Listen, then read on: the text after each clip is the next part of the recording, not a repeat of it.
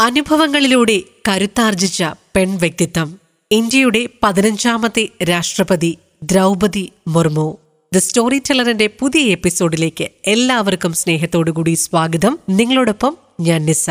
ആയിരത്തി തൊള്ളായിരത്തി അൻപത്തിയെട്ട് ജൂൺ ഇരുപതിന് ഒഡീഷയിലെ മയൂർബൻ ജില്ലയിലെ ഒരു ഗ്രാമത്തിൽ സന്താളി ഗോത്രവർഗ കുടുംബത്തിലാണ് ജനിച്ചത്. സന്താളുകൾക്കിടയിലെ ഗ്രാമമുഖ്യനായിരുന്നു ദ്രൗപതി മുർമുവിന്റെ മുത്തച്ഛൻ. നിരവധി പ്രതികൂല സാഹചര്യങ്ങളോട് പടപൊരുതിയാണ് ദ്രൗപതി മുർമു ഓരോ ജീവിതഘട്ടങ്ങളും താണ്ടിയത്.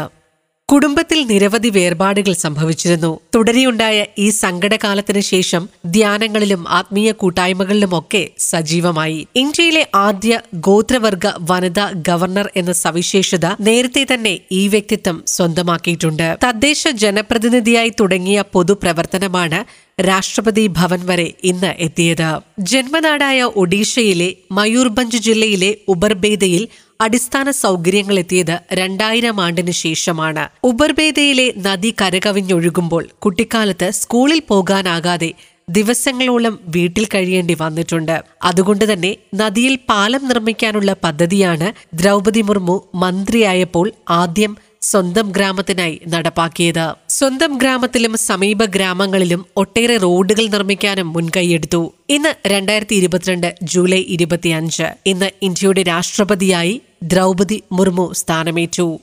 അതൊരു ചരിത്ര മുഹൂർത്തം കൂടിയായി. രാജ്യം അർപ്പിച്ച വിശ്വാസമാണ് ശക്തി. ദരിദ്രനും സ്വപ്നം സാക്ഷാത്കരിക്കാൻ കഴിയുമെന്ന് എന്നിലൂടെ തെളിഞ്ഞു. എനിക്ക് പ്രാഥമിക വിദ്യാഭ്യാസം എന്നത് ഒരു സ്വപ്നമായിരുന്നു. നിങ്ങളുടെ ഭാവിയിൽ മാത്രം ശ്രദ്ധ കേന്ദ്രീകരിക്കാതെ രാജ്യത്തിന്റെ ഭാവിയുടെ അടിത്തറ പാകുക എന്നാണ് യുവാക്കളോട് പറയാനുള്ളത്.